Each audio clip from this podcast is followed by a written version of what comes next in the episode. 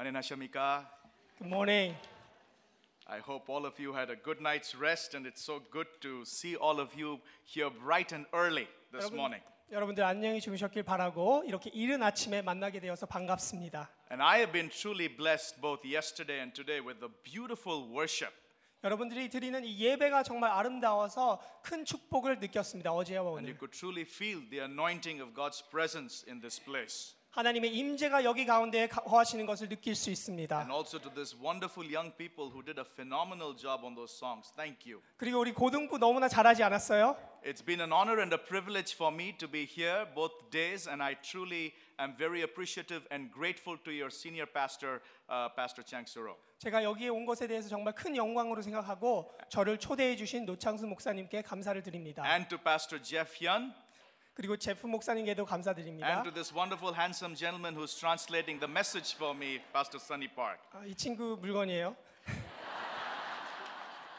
I have spoken in several churches in South Korea, all the way from Busan to uh, Seoul and different places, and many have translated my messages, but I tell you what, he's the best.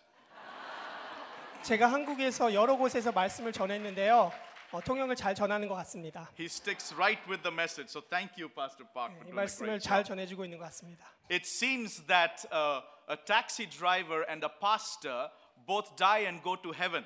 어, 어떤 택시 드라이버가 또 목사가 죽어서 한- 천국에 갔습니다. And so at the pearly gates of heaven, they are greeted by St. Peter. 그리고 성 베드로가 천국의 문에서 그를 기다립니다. So the taxi driver was before in the queue before the pastor. 그리고 목사님 전에 택시가 서 있었는데요. 택시 기사가 And so St. Peter welcomes him into heaven, gives him a wonderful reception, gives him a nice silken robe and a beautiful golden staff and a beautiful golden crown. 그래서 성 베드로가 그를 환영하며 그에게 정말 많은 선물, 금으로 된 선물들을 주었습니다. And ushers him into heaven. 그리고 천국으로 들어오게 하였죠. The pastor who is just sit- standing behind is wondering if the taxi driver is getting such a marvelous reception, what is in store for me? 그리고 이 목사님은 생각합니다. 아, 이 택시 기사 분께서 이런 선물을 받았는데 나에게는 얼마나 더 큰 선물이 있을까? But unfortunately, too much to his dismay, St. Peter gives him a wooden staff and a cotton robe and no crown. 그리고 그에게는 별로 좋지 않은 그런 나무로 된 것, 그리고 별로 좋지 않은 면류관과 옷을 입혀 주었습니다. And so St. Peter is very confused. I mean, uh, the, the uh, pastor is very confused at this reception. 목사님께서 정말 어리중절한 것이에요. 아니 왜 이렇게 나를 받아줬지? So he asks St. Peter, What is this, Peter? You give the taxi driver all of this wonderful reception, a silken robe and a golden staff and a golden crown, and I get all of this wooden staff and this. It doesn't make any sense. What is going on? 아니 사도님 이게 어떻게 된 겁니까? 이 택시 기사에게는 정말 좋은 것으로 금으로 된 면류관도 주셨는데 왜 내게는 이렇게 허물한 것을 주셨죠? And so St. Peter explains to him, he says, Listen, heaven is, we are very result oriented here. 천국은 우리가 결과를 보고 대- 사람들을 He 받아들였습니다. says, It's very plain and simple. While you were preaching, your congregation people were sleeping. 아주 쉽습니다. 당신이 설교 말씀을 전할 때 사람들은 졸고 있었습니다. But while the taxi driver was driving, his passengers were praying. 하지만 택시 운전자가 운전을 할 때 많은 사람들이 기도를 하였습니다. Thank God no one is asleep this morning. 오늘 여러분들이 졸지 않아 너무 감사합니다.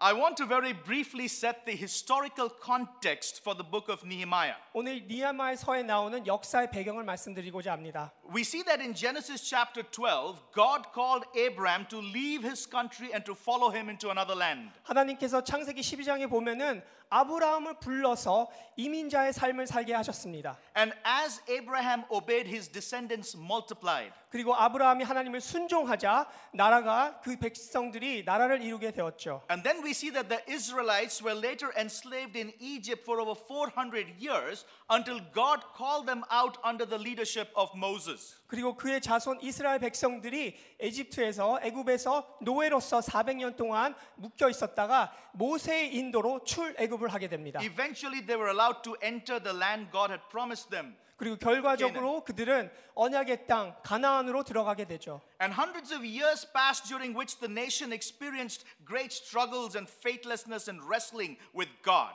하지만 그 나라는 하나님을 따르지 않고 하나님을 멀리 갔다가 다시 돌아왔다가 그것을 계속 반복하게 되었습니다. And the high point on Israel's history came when David, a godly king, was called to sit on the throne. 그때 다윗 왕이라는 왕이 아, 왕궁에 가자 하나님의 그, 그 주권이 나타나게 되었고 그 나라는 그때 가장 잘 나가게 되었습니다. And for 40 years, David expanded the nation of Israel in both breadth and influence and in the knowledge of Almighty God. 그래서 다윗 왕이 40년 동안 섬기면서 그 나라를 확장시키고 번창하게 하였고 하나님을 섬기는 나라가 되었습니다. But things suddenly went downhill from there. 하지만 그때부터 내리막길을 걷기 시작하였습니다. After his son King Solomon died, 솔로몬 왕이 죽게 되자 Israel was split into two kingdoms. 이스라엘은 두 나라로 벌려지게 되었습니다. The northern kingdom had 10 tribes and was referred to as Israel. 북쪽 열 지파는 이스라엘이란 이름을 유지하게 되었고 The southern kingdom had two tribes and was referred to as Judah. 남쪽 두 지파는 유다라는 이름을 갖게 되었습니다. But because of their disobedience, the Assyrians conquered Israel, and the ten tribes of Israel were scattered and became known as the ten lost tribes of Israel. 하지만 이스라엘이 하나님을 불순종하여 아수르라는 나라가 그들을 정복하게 되었고 그 사람들이 여러 나라로 번지게 되었습니다. And even though the southern tribes saw all of this happening right in front of their eyes, they too continued to rebel against God. 남쪽 유다 땅이 그 북쪽 이스라엘 백성들이 이렇게 되는 것을 보며 하나님을 그래도 저버리게 되었습니다. And in 586 BC, King Nebuchadnezzar and the Babylonian army captured the Jews. Jerusalem was destroyed, the walls were knocked down, the temple was burned. 아, 586년 BC경에 바로 이스라엘 남유다가 하- 그 바벨론이라는 나라에게 침략을 받게 되었고 이스라엘이 완전히 망하게 되었고 예루살렘이라는 그 성벽이 무너지고 성전은 불타게 되었습니다. The people were deported and were forced into slavery once again. 그들은 열방으로 흩어지게 되었고 노예의 삶을 살게 되었습니다. Their history had come full circle.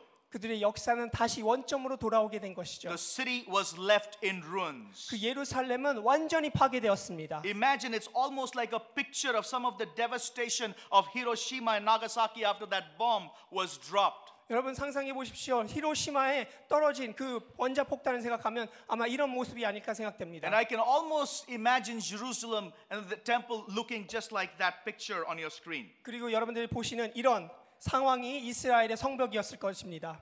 Prayer is one of the overriding themes of the book and the secret to Nehemiah's success. 니에미아가 성공할 수 있었던 그 성공의 열쇠는 바로 기도에 있었습니다. The prayer in chapter 1 of Nehemiah is the first of 12 different prayers that is recorded in this book. 니에마의 서에는 12개의 기도문이 섞여 있는데 그 중에 1장부터 그는 기도로 시작합니다. It begins with the prayer in Persia and closes with the prayer in Jerusalem. 그의 기도는 페르시아에서 시작하였고 마무리는 이스라엘가 하게 됩니다. And we see that Nehemiah's prayers are filled with adoration in chapters 8 and 9. 아, 느헤미야 8장에서 9장은 그가 하나님께 영광을 돌리고 하나님을 찬양합니다. Thanksgiving in chapter 12. 그리고 12장에는 하나님께 감사를 드리고 Confession in chapters 1 and 9. 그리고 죄를 고백하는 장이 8장 9장이고 And prayers of petition in chapters 1 and 2. 그리고 하나님께 간구하는 기도는 1장과 2장에 나와 있습니다. And there are prayers of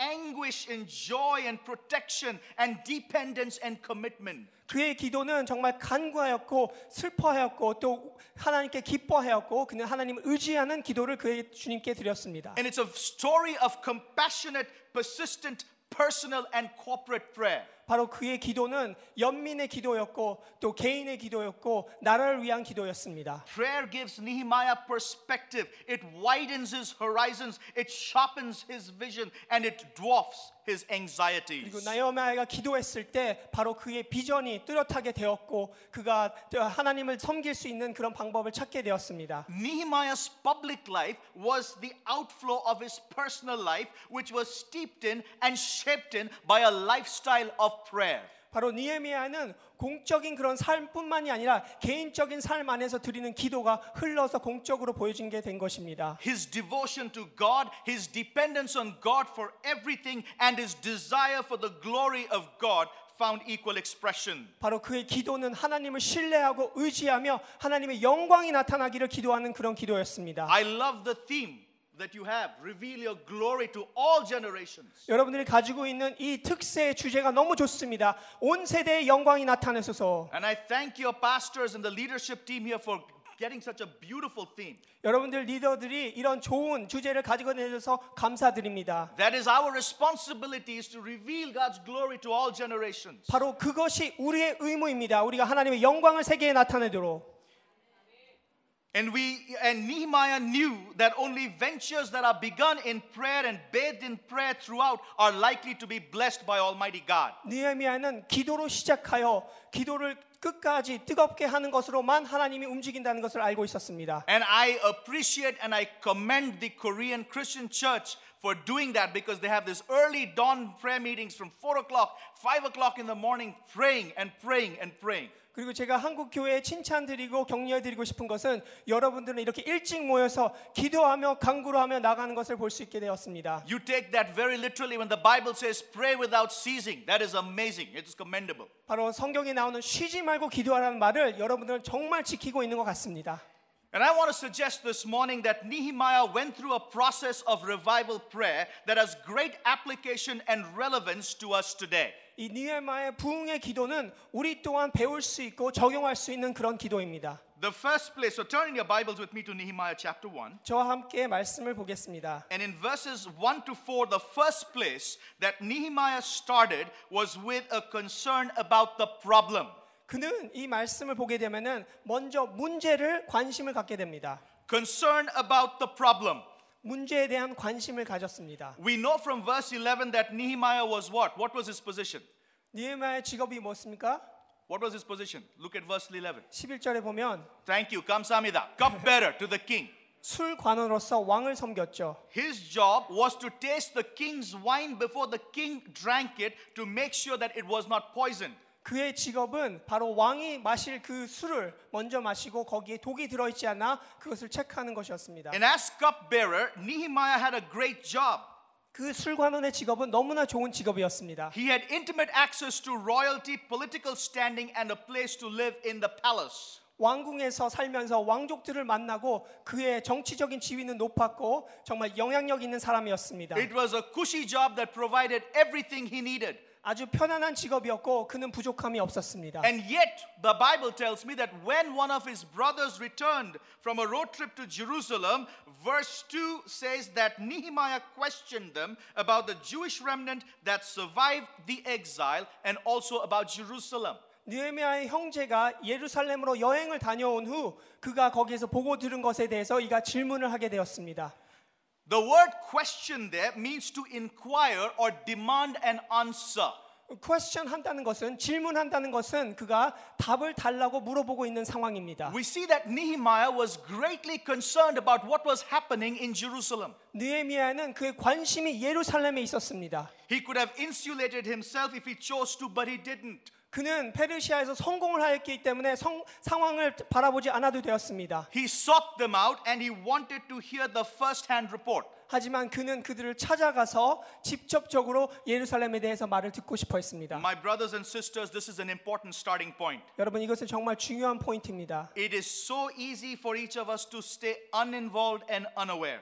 우리는 아, 우리 일이 아니지 하고 개입하지 않을 수 있습니다. Some of us don't want to even think about the stuff that's going on in our own lives, much less take the time to investigate what is happening in the lives of others. 우리는 우리의 삶의 현실의 문제를 대- 대면하고 싶지 않을 때도 많이 있는데 남에 대해서는 얼마나 더 상관을 하겠습니까? And even though Nehemiah had never been to Jerusalem, he had heard stories about it, and he knew that his ancestors had been led away in chains when Babylon destroyed it. 니에미아에는 예루살렘에 한 번도 가지 않았지만 그의 선조들이 노예로 묶여서 어, 열국으로 이렇게 파송되는 것을 그가 바- 복격을 하- 하진 않았지만 듣게 되었습니다. And he was doing exactly what Jeremiah chapter 51 and verse 50 instructed the exiles to do.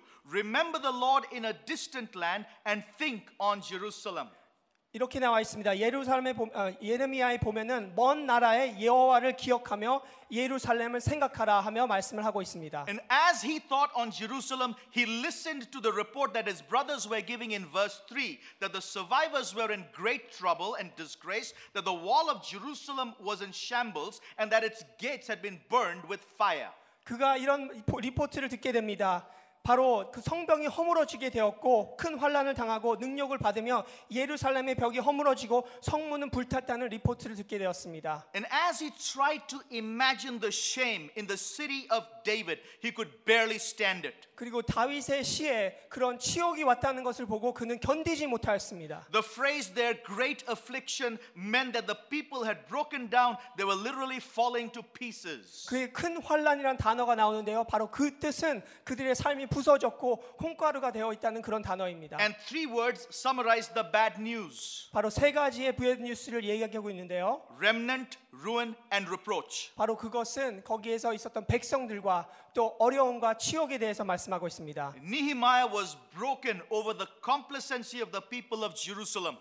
예, 느헤미야는 예루살렘에 살고 있는 사람들이 안위하고 있는 것에 대해서 안타까워하였습니다. They were living in ruins, as you saw in the picture, and they had already accepted it. 여러분들은 사진을 보았듯이 그런 파괴된 삶을 살고 있었는데 그것을 받아들이고 살고 있었습니다. They were willing to walk around the devastation instead of being concerned enough to do something about their situation. 그런 어려운 상황에서 힘든 상황을 지그들이 대면하고 있었지만 그것을 피해 다니고 있었습니다. My brothers and sisters, nothing is ever going to change in your lives, in the life of this church, or for that matter, our nation, until we become concerned about the problem.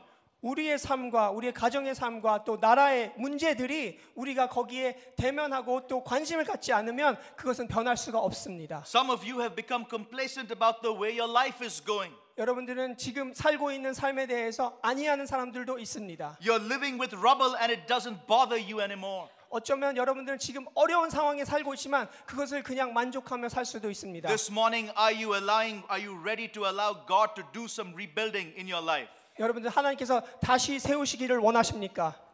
If so, you need to become concerned about the problem by listening to the facts, even if you don't want to hear them. 그렇다면 여러분들 문제에 관심을 갖고 그 현실을 대면하고 싶지 않아도 현실을 대면하셔야 됩니다. When Nehemiah heard this report, what did he do? He hit the ground and he began to start weeping. 니어마이가 이 뉴스를 듣자 그는 무릎을 꿇고 하나님에게 울부짖으며 울기 Look 시작하였습니다. at verse 4. 4절을 보겠습니다. The meaning behind this word is that he bemoaned and he lamented, much like Jesus did when he cried out in painful tears when he observed the hardened hearts of those in Jerusalem. 그가 수일 동안 울고 금식하였다는 것은 예수님께서 예루살렘을 바라보시며 울며 슬퍼하셨다는 그 상황과 맞습니다. That is recorded in Luke chapter 19 and verse 41. 누가복음에 나오는 그 예수님이 탄식하시는 모습이죠. So Nehemiah not only wept, but the Bible tells me that he also fasted. 느헤미야는 그냥 울면서 기도만 한 것이 아니라 금식도 하였습니다. In the Old Testament, fasting was only required once a year. 금식은 구약에서 1년에 단 한 번만 해도 된다고 나와 있습니다. But here we see Nehemiah refraining from food for several days together. 하지만 니에마에는 며칠 동안 음식을 먹지 않고 금식을 하였습니다. In fact, we know from comparing the different dates in this book that he wept, he fasted, and he prayed. He wept, he fasted, and he prayed for four months. 니에미야에는 이 말씀을 보게 되면 그는 금식하고 울며 기도하며 그것을 계속 반복하여 4개월 동안 금식하며 기도하였습니다. Not one day, not two days, not one week, not two weeks, but four months. 그는 하루만 한 것이 아니고 몇 주만 한 것이 아니고 4개월 동안 금식하며 울기로 하나님께 간구하였습니다. These are all signs of humility and revival. 바로 이 사인은 그가 겸손하고 부흥을 원하는 그런 마음이었죠. And they show Nehemiah's deep concern for the problem.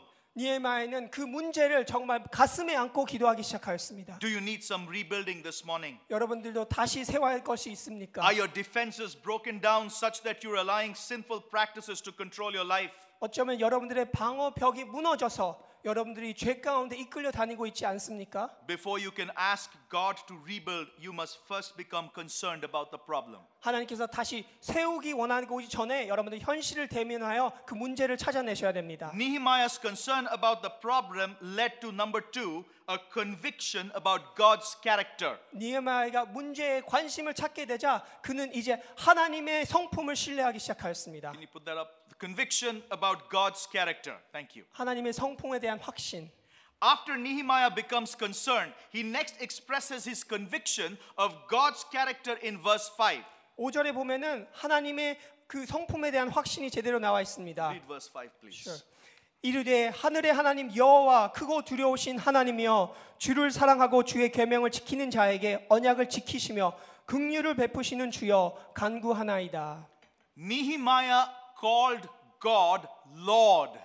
니에마야는 하나님을 주라고 불렀습니다. He recognized the Lord as his master in verse 6. 바로 그는 6절에 나오는 하나님이 주 되시고 자기는 종이라는 것을 깨달았고 He refers himself as God's servant. 그리고 하나님이 주이시기 때문에 자신을 종이라고 표현하고 있습니다. He then refers to his Lord as the God of heaven. 그리고 하나님을 하늘의 하나님이라고 표현하고 있고 He acknowledged that his God was beyond the earthly realm and above all other gods. 하나님은 이 세상에 있는 영역보다 훨씬 더 뛰어나시고 위대로우신 하나님임을 그는 인식하였습니다. He next refers to him as great and terrible or awesome God. 그리고 하나님은 놀라우시고 위대오시는 하나님이라고 그는 표현하고 있습니다. Aren't you glad this morning that we worship an awesome God? 여러분, 우리는 놀라우신 하나님을 섬기기에 기쁘 지 않습니까?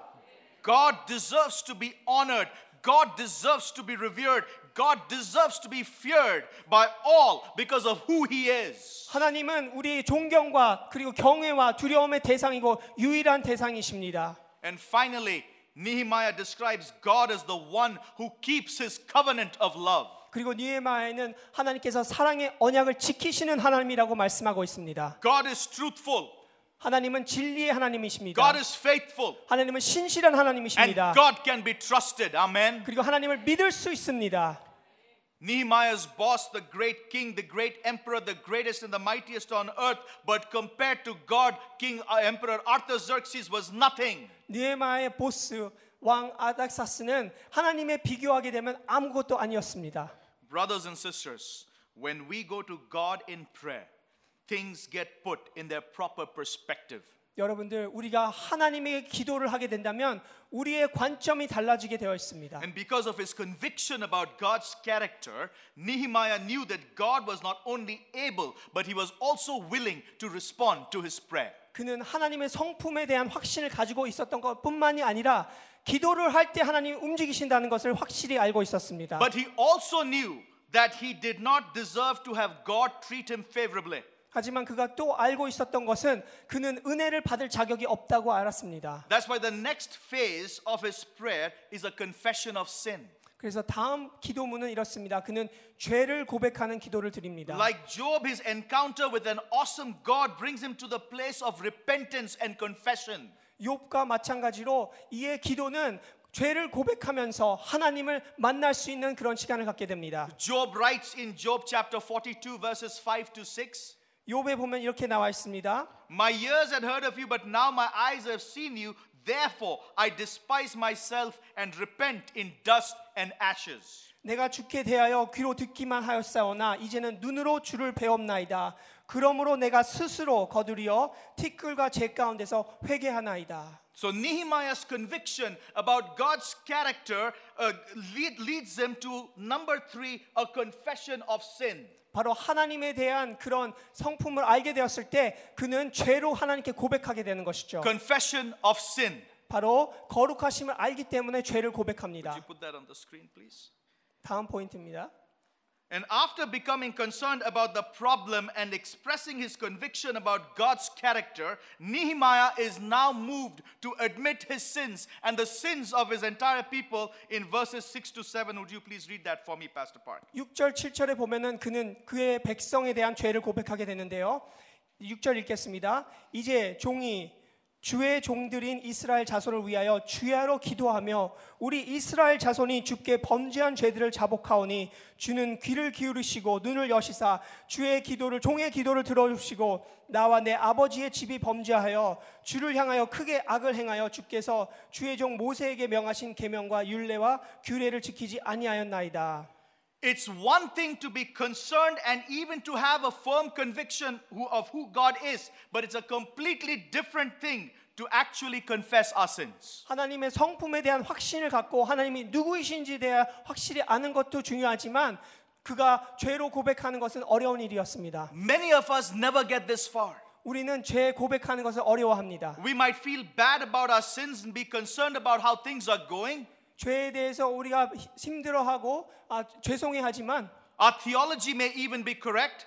우리의 신학적으로 이것에 대해서 제대로 된 관점으로 볼수 We 있지만 know things are bad and that God is good, but we hesitate to take this next step. 우리가 실패를 하고 어렵게 되었을 때 그래도 하나님은 신실하고 좋으신 분이라는 걸 알고 있지만 고백하기는 어려운 것 같습니다. And Nehemiah boldly asks God to hear his prayer, which literally means to hear intelligently and with great attention. 하지만 니에마야는 하나님께 이렇게 간구합니다. 하나님 귀를 기울여 제 기도를 자세히 들어 주십시오. And I see at least three key ingredients in his confession of sin. 그리고 그는 이렇게 세 가지로 기- 죄를 기복하게 됩니다. Number one, there is intensity.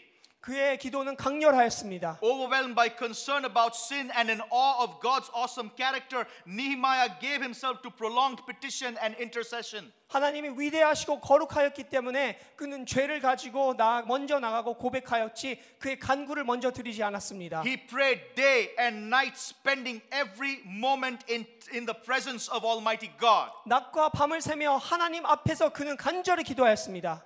This is very similar to Psalm 88, verse 1, where the psalmist writes, O Lord, the God who saves me, day and night I cry out before thee. 시편 88장 1절에 보면 이렇게 나와 있습니다. 여호와 내 구원의 하나님이여 내가 주야로 주 앞에서 우- 부르짖사오니 So there's intensity in his prayers, but number two, there is honesty. 강렬한 뿐만이 아니라 거기에는 정직함이 있어야 됩니다. Nehemiah made absolutely no attempt to excuse the Israelites for their sin and actually owned his part in their culpability. 느헤미야는 그들의 이스라엘 백성들의 죄에 대해서 변명을 늘어놓지 않았고 자기가 죄를 지었다고 고백하고 있습니다. He surveyed the grim record of Israel's past and the present failures, and he knew that he was not exempt from blame. 이스라엘 백성들이 지은 죄지만 자기를 포함하여서 그는 죄를 고백하고 있습니다. Notice that he prays, I confess the sins. We Israelites, including myself, we have acted very wickedly. We have not obeyed. 이렇게 얘기하고 있습니다. 우리 이스라엘 자손이 주께 범죄한 죄들을 자복하오니 주여 주인 기도하오니 나의 기도를 들어 주시옵소서. 내가 나의 아버지의 집에 범죄하였습니다 하고 말하고 있습니다. This is remarkable to me. 저는 이것을 볼 때 놀라울 수밖에 없습니다. It would have been very easy for Nehemiah to look back and blame his ancestors, but instead he looked within and then he blamed himself. 느헤미야는 그의 조상들에게 대해서 이 죄를 넘길 수 있었지만 그리고 자기가 지은 죄가 아님을 알고 있었지만 자기 자신을 하나님 앞에 죄를 고백하며 나아갔습니다. It's so easy for us to blame others, isn't it?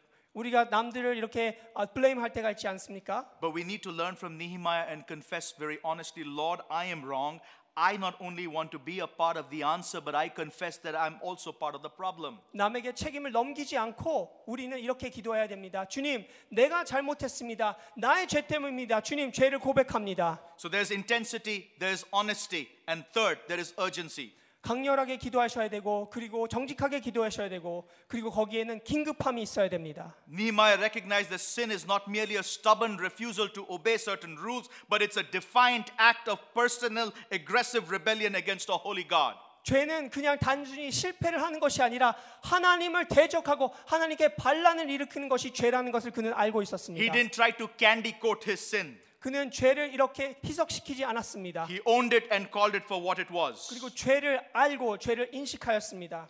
There is intensity, there's honesty, and then there's urgency. 거기에는 기도에는 우리가 강렬하고 또 정직하고 또한 긴급한 그런 마음으로 기도해야 됩니다. So we see that Nehemiah's confession of sin now led to phase number four in the process of his prayer confidence in God's promises. 그리고 네 번째, 그는 하나님의 약속에 대한 신뢰가 있었습니다.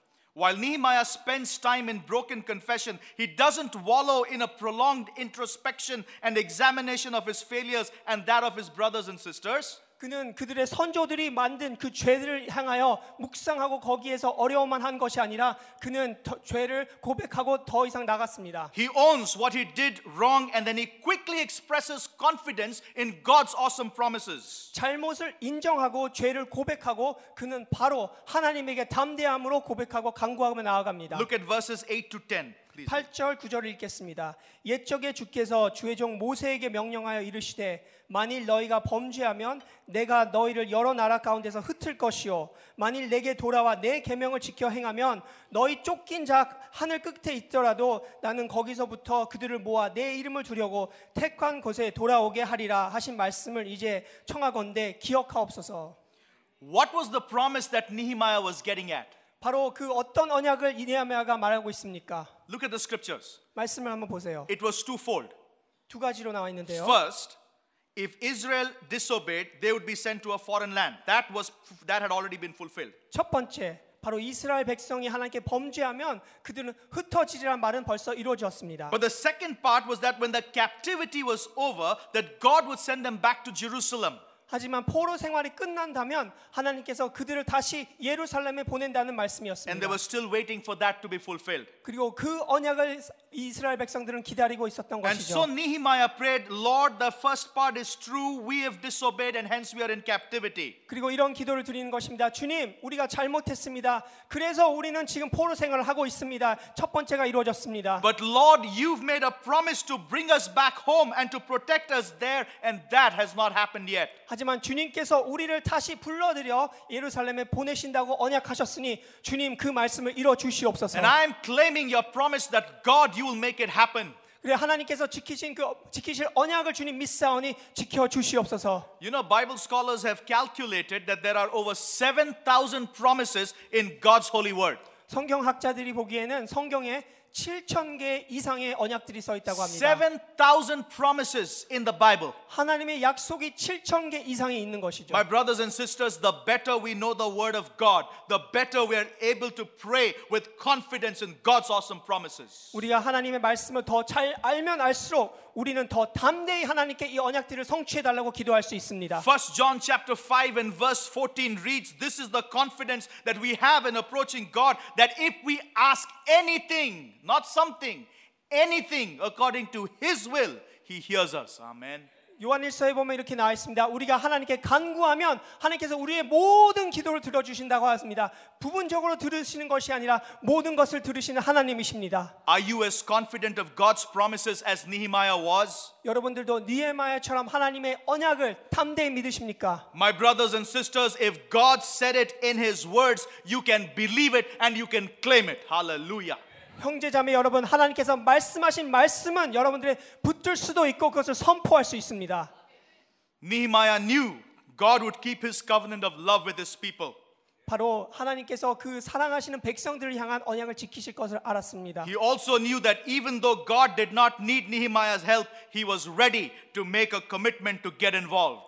그리고 그는 하나님께서 나 없이도 하실 줄 알았지만 하나님을 의지하여 도움을 같이 청하며 나갔습니다. That's the last phase in his process of prayer commitment to get involved. 기도의 마지막 단계인데요. 그것은 섬김에 대한 헌신입니다. Do you see the progression in Nehemiah's prayer? 여러분 이제 이분이 기도를 어떻게 했는지 보십니까? His concern about the problem led him to brokenness. 그의 문제에 대한 관심은 바로 기도를 하게 되었고 And while he was weeping and fasting, he expressed his conviction about God's holy character. 그가 울면서 하나님께 울부짖을 때 하나님의 성품에 대한 확신을 얻게 되었습니다. And as he focused on the greatness and the awesomeness of his holy God, he was quickly reminded of his own wickedness, and therefore he cries out in confession. 그리고 놀라우신 하나님을 대면하고 하나님의 거룩하심을 그가 알게 되자 그는 죄로서 자박하게 되었습니다. And after owning his role in the nation's depravity, he prayed boldly and with confidence in God's awesome promises. 자기의 죄와 자기 나라의 백성에 대한 죄를 하나님께 고백했을 때 이제 하나님께 담대히 나아가며 기도하게 되었습니다. This then leads him to a commitment to getting involved. 그것이 이것으로 인도하게 되는 것이요 바로 섬김에 대한 헌신으로 인도하게 되었습니다. We see this in verse 11. Please read verse 11. 11절에 보면 이렇게 나와 있습니다. 주여 구하오니 귀를 기울이사 종의 기도와 주의 이름을 경외하기를 기뻐하는 종들의 기도를 들으시고 오늘 종이 형통하여 이 사람들 앞에서 은혜를 입게 하옵소서 하였나니 그때 내가 왕의 술 관원이 되었느니라. It has been said that prayer is not getting man's will done in heaven, but getting God's will done on earth. 기도는 사람들의 뜻이 하늘에서 이루어지는 것이 아니라 하늘의 뜻이 땅에서 이루어지게 되는 것입니다. Prayer is not getting man's will done in heaven, but getting God's will done here on earth.